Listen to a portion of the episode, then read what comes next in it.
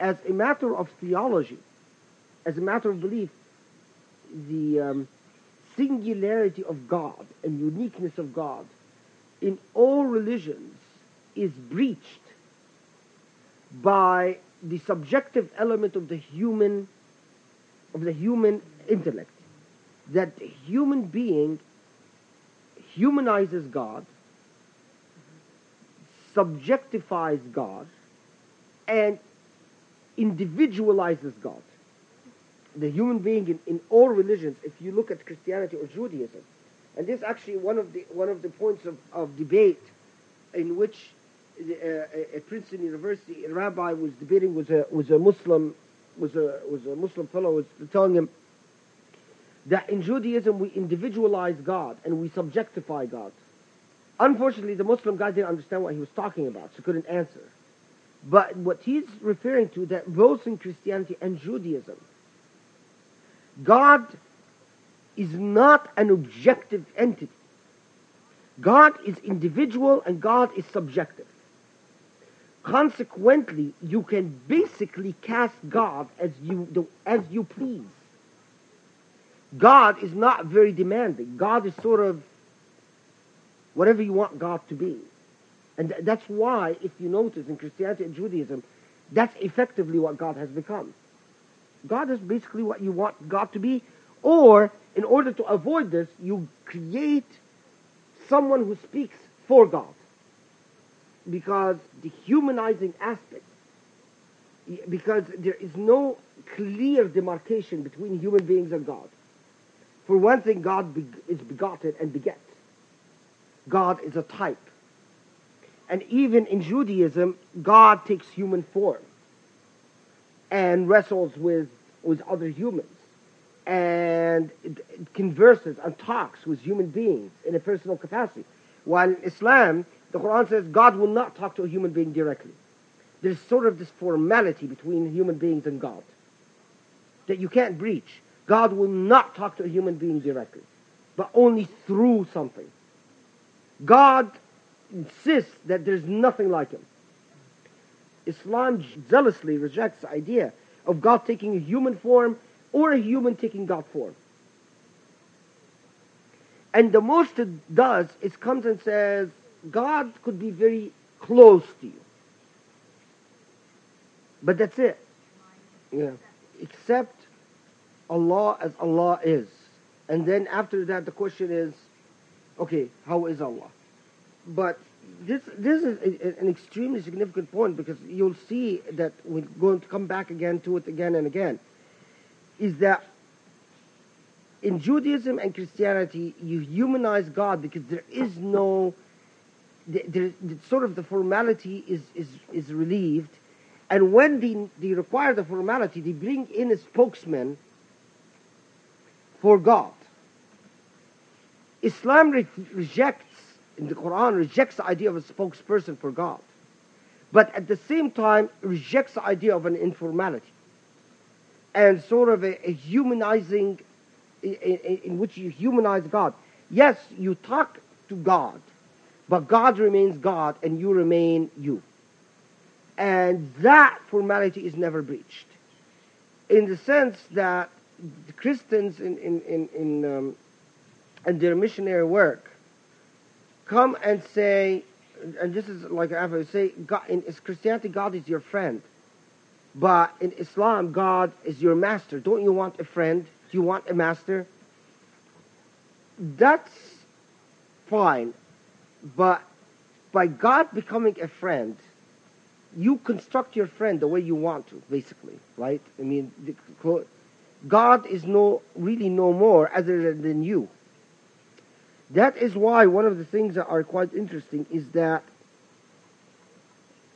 because of this, the Bible, Old and New Testament, insists that the only way to truth is not through the word, but through faith. Faith, why? Because you cannot understand God.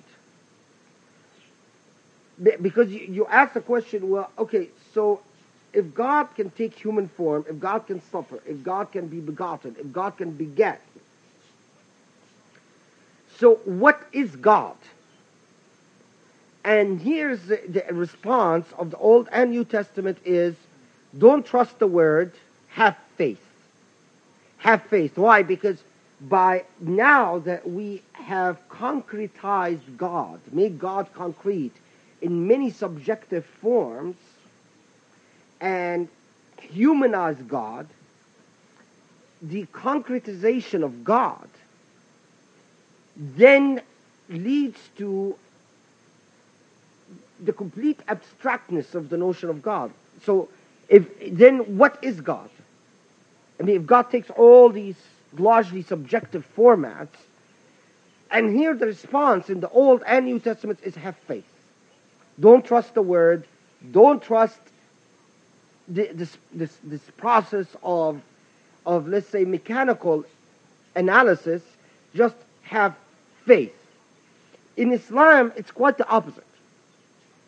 In Islam, is trust the word, trust the mechanics of of of interaction. Another, the, the Quran emphasizes the importance of meaning in the use of words. And so consequently it calls itself Quran, Quran Mubin, right? Lisan Arabi Fasih, the, the clear Arabic language, a precise Quran. It invokes language as a very important artifact to understand God. That you understand God through the precision of meaning or through the dynamic of meaning. The Old and the New Testament are exactly the opposite. Because when you when the Old Testament say, what is the word? The word is God. So how about the written word? Don't trust the written word. And in Christian theology, there's a lot written about this. That the word is God. So if the word is God, then I believe in the word. I don't understand the world. I have faith in the word. So consequently, if I am reading the Old and New Testament, I don't search for the meaning. I search for the belief. And, and there is sort of an insistence on the deceptiveness and the misleading nature of the word. No, that, uh, that's not in the Torah. That's in the Talmud. That's, that's different. Because in, when it came to the laws, it came to the laws, then you had the enormous discourse of the Talmud. But when it comes to faith, they, they basically the same thing. It's, it, you cannot believe, because the issue arose in Judaism through a, a variety of complex things. I mean, because God in the Old Testament takes human form several times. And you have God even wrestling with human beings and even being beaten by human beings and forced to bless them.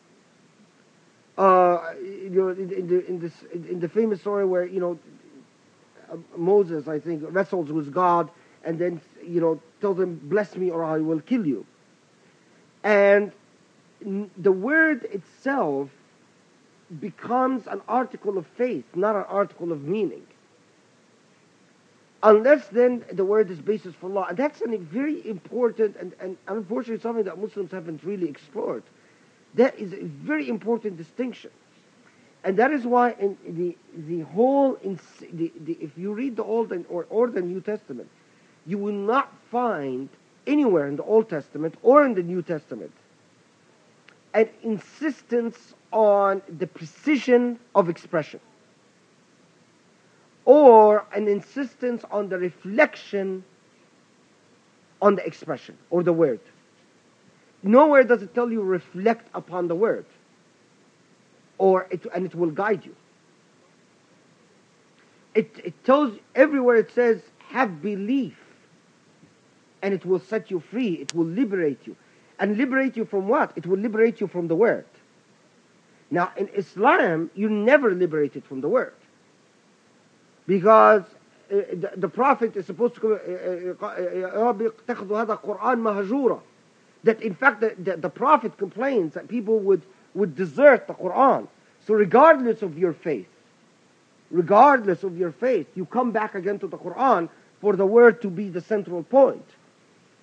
So it, it is a remarkable difference, a remarkable difference. And, and something that Orientalists often do not, like what, for example, do not understand why is it that Muslims are such sticklers for the expression? So what? I mean, from the Orientalist perspective, why do Muslims waste all this paper and ink talking about whether it is Allah, um, قل هو الله أحد or قل هو الله الواحد or قل هو الله الأحد so what I mean it, it, to them and many Orientalists have made this point it's like this is stupid these people are, are pedantic they waste their time on it but they got it completely wrong that's actually the whole point about Islamic theology is that the, the, the, the centrality of the, of, of the distinction between al-wahid or ahad or al-ahad or maliki or maliki and so on and so forth.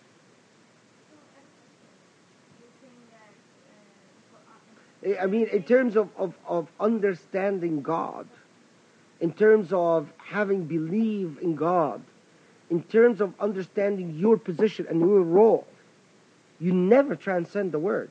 So in Christianity, they say something that faith comes first, and then Yeah, I mean, the, the, the, the, the faith, yeah, faith, faith is it. Basically, it's, and there's actually, there's a very fascinating book, I think it's called The Word in Christianity or something like that. I think I have it here. It says, both in Judaism and, and, and, and in, in the in Old Testament and in the New Testament, the word, language, is distrusted.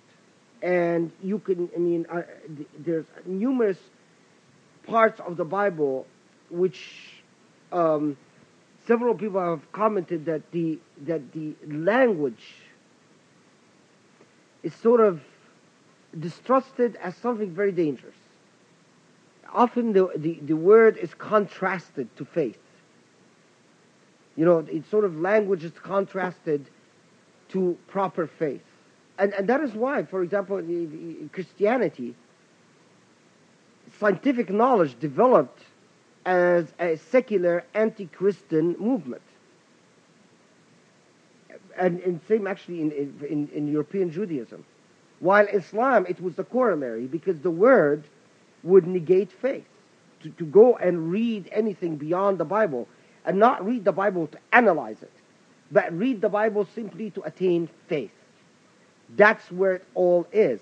But to actually come and say, okay, in what sense was Jesus the Son? In what sense was Jesus, why did Jesus suffer for us? In what sense was Jesus, you know, um, in, in what was the exact form of the resurrection? Uh, in what sense is Jesus the Holy Ghost? the response to all of that is that you are allowing the word to mislead you. And uh, you should have faith.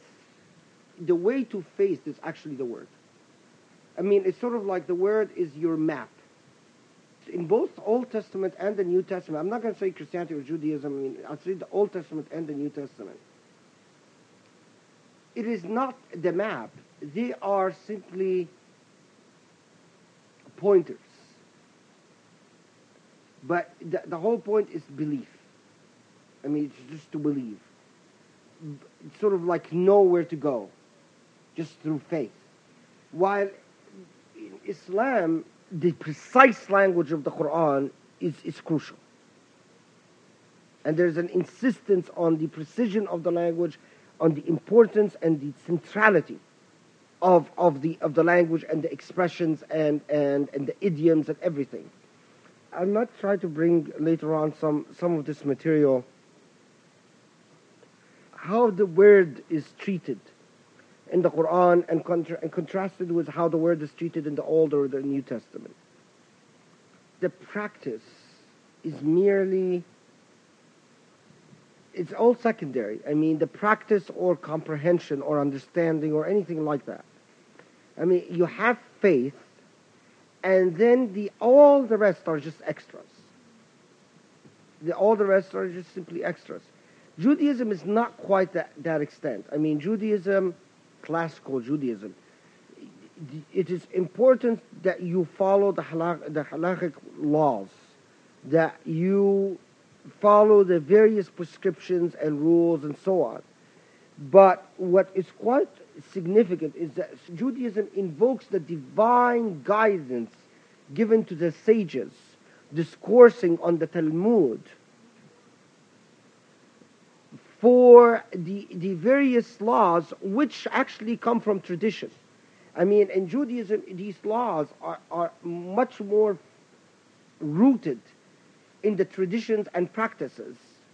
And that is why it became quite easy or quite uh, um, possible for people to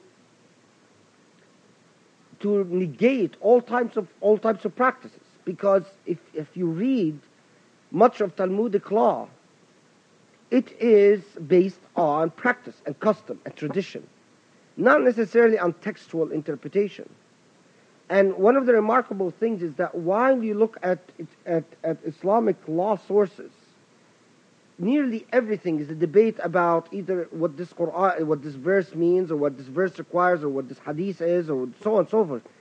In Talmudic law, rarely is a debate about what the Talmud, what the Torah says about anything. The debate is always about the traditions, the customs of our forefathers, or our, you know, the the elders, the and so on, and. Um, that's why, again, I mean, one could go through a, a lot of things in, in that sense. When you hear sociologists nowadays talk about Muslims who don't believe in God, like at Mesa, there was a woman who made, a, you know, gave this presentation in which she talked about this lesbian woman who doesn't believe in God, who is a Muslim. In Judaism, it might make sense. In Judaism, it might make sense because it, you are Jewish by the customs. But in Islam, it absolutely makes no sense. But people refuse to give Islam or, or, cannot understand this uniqueness to Islam about it. They see it and they say, well, we don't understand why, why Muslims have been so resistant to change for so many centuries.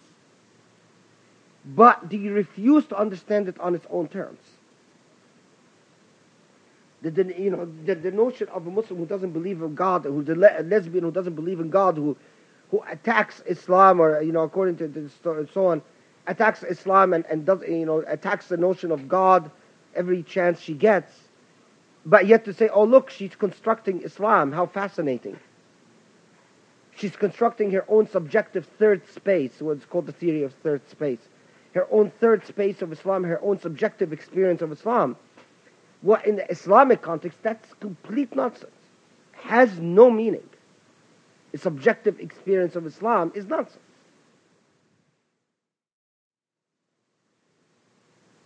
Well, this is all, I mean, a certain historical development uh, within Judaism.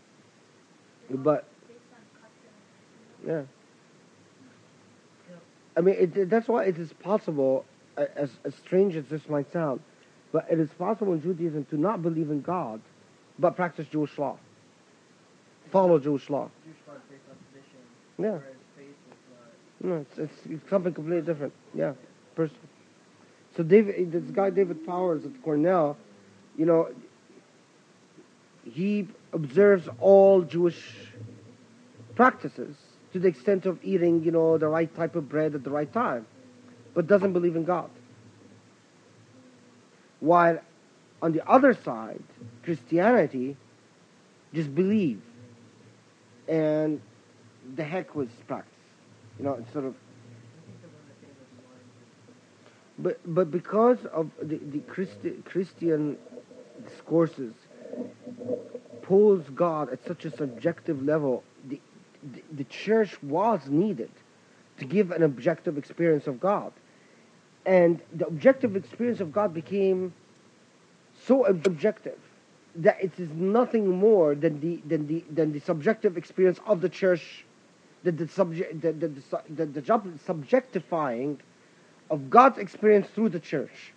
So it was just, instead of the multi subjective experiences of different human beings, it just became the subjective experience of this institution and the definition that it gave to God. Uh, it was completely an untenable position, untenable situation, and, and, and that's why it, it crashed. I mean, it, it, crashed with a, was was uh, in, in a huge way. And the only way then the church was able to survive, the Catholic Church. I mean, when you look at the Catholic Church now, they demand an objective experience of God through them from a set of people, the clergy. The clergy, which they make all the demands on. The rest, it's sort of, again, it's, it's, it's fluid. Doesn't have any concreteness to it. You could do whatever you do, and then, you know, you, you meet the Pope at the right moment, and the Pope blesses you. Islam, that's impossible. Impossible. I mean, the, the, the idea that anyone would bless you or, or that God would be subjective through you. The idea, for example, of making a song about, you know, you could make a movie about Jesus Christ in which you person, personify Jesus Christ. You could draw paintings of Jesus Christ. You could even talk about your own experiences with Jesus Christ personal experiences. In Islam, that when that happened, which was quite rare, it produces it produced a shock to talk about your own personal experiences with God, in which God materialized to you and you sat together and you talked about this and that, and or or the idea of of of, of can you imagine in, in, in Islamic history someone daring to draw a painting of God? I mean, we we're even about the prophet. We don't dare draw a picture of the prophet, although some have dared do it.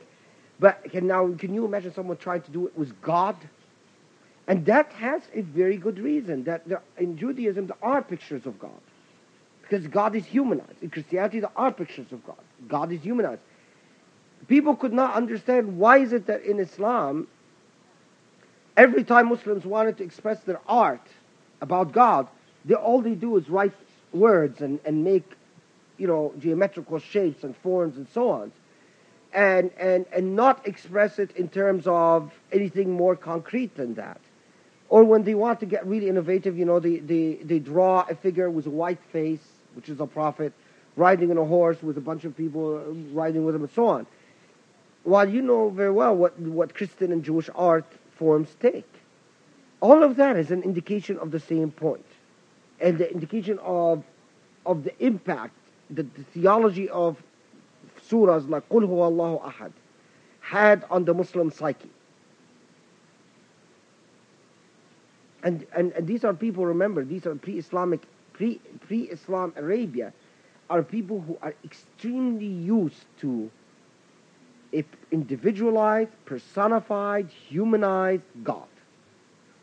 It's after all, it's a statute that you go in and, and, and, and you discourse with the statute, you give the statute gifts. You talk to the statute, and if the statute doesn't do what you want, you go and break it.